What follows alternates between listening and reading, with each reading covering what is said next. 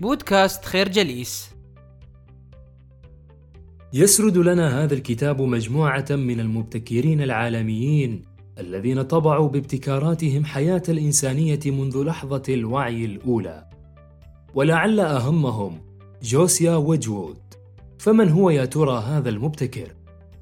للإجابة عن هذا السؤال لا بد من لمحة موجزة نتحدث فيها عن شق الابتكار في حياته الحافلة. فهو يمثل شخصية فذة نستطيع من خلالها الاطلاع على طريقة تفكير الإنسان المبتكر وللتوضيح أكثر فقد أسس جوسيا وجوود شركة ضخمة للابتكارات على مستوى المنتوجات التي كانت تصنعها والطرق التي استعملتها في التعامل مع الزبناء والعملاء.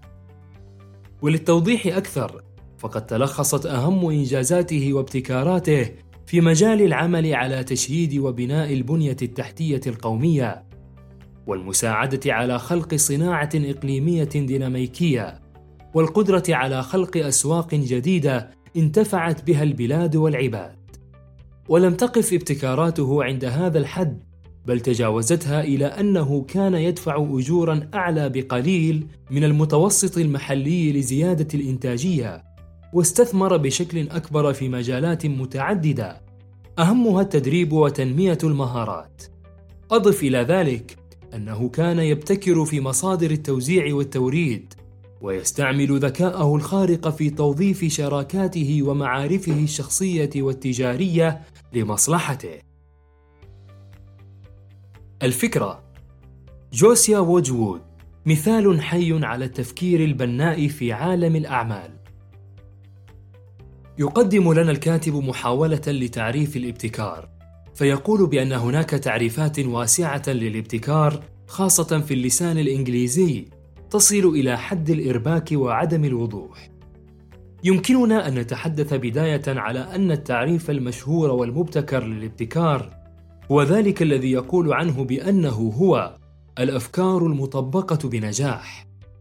لكن المثير في هذا التعريف هو اشتماله على كلمة النجاح فهي أيضا كلمة غير واضحة بما يكفي لذلك يمكننا أن نسال عما هو النجاح معنى ذلك أن عامل الوقت مهم في وصف الشيء بالناجح لسبب بسيط أن بعض الابتكارات قد تكون ناجحة في زمن ما ثم يلحقها الفشل في وقت زمن آخر.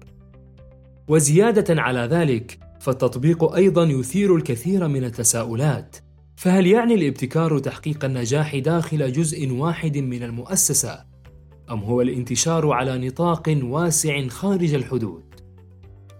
إذا كان تعريف الابتكار تعريفا مربكا إلى حد بعيد، فإنه لا أحد يمكنه الجدال في ضرورة الابتكار وجدواه.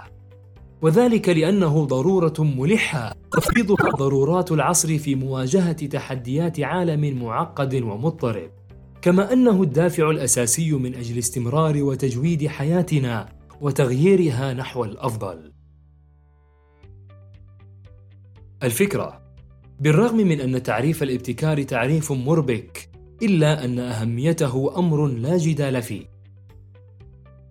الإخفاق ليس كلمة سلبية بشكل مطلق، لأنها أيضا تخضع لمنطق النسبية الذي يحكم هذا العالم.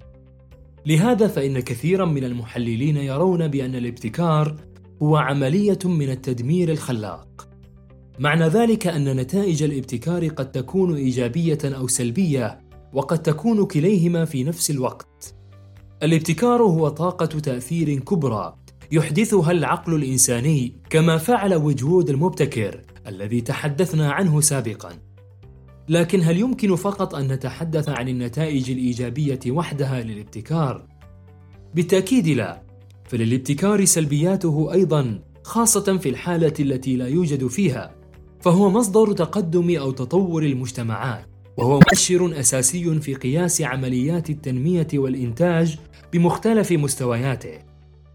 ولكي نفهم مخاطر الابتكار بشكل أوضح يمكننا أن نراعي كل هذه الإجراءات خطر الطلب ويعنى بدراسة السوق والمنافسين. الخطر التجاري ويعنى بقضية التمويل وتكاليف الابتكار. الخطر التكنولوجي ويعنى بمدى تأثير الابتكار على الجانب التكنولوجي. الخطر التنظيمي ويعنى بدراسة وتوفر المهارات والفرق اللازمة. خطر الشبكة ويعنى بأوجه التعاون وسلاسل التوريد. المخاطر السياقية ويعنى بالسياسات الحكومية وأسواق المال. الفكرة الإخفاق عملية من التدمير الخلاق لا تخلو من مخاطر. بالرغم من أن الابتكار حلقة ازدهرت بشكل كبير في بدايات ظهور الثورة الصناعية إلا أن مفعولاته لا تنتهي بعصر من العصور. لهذا فعالمنا اليوم مفتوح على المزيد من الابتكارات في مختلف العلوم والمعارف. ولكي نصل إلى كوكب أكثر ذكاء فالعالم وإنسان اليوم مقبل على تحولات كبيرة ومصيرية منفتحة على المستقبل. خاصة إذا كان هذا الإنسان المعاصر يريد أن يتحدى تغيرات المناخ أو يواجه مشكلة الماء والغذاء والصحة والتعليم. وغيرها من الأمور الملحة على العقل الإنساني. وإذا أردنا الانخراط بشكل إيجابي في هذه التحديات فيمكننا القول بأن مفاتيح الابتكار المستقبلي تفرض علينا التشجيع ورعاية الإبداع والخلق والابتكار. هذا الواقع التحفيزي لعملية الابتكار سيسفر لا محالة على اتخاذ قرارات واختيارات في صالح تقدم الإنسانية إلى الأفضل. الفكرة عالم اليوم مطالب أكثر من ذي قبل بتشجيع الخلق والابتكار. نشكركم على حسن استماعكم. تابعونا على مواقع التواصل الاجتماعي لخير جليس، كما يسرنا الاستماع لآرائكم واقتراحاتكم، ونسعد باشتراككم في البودكاست.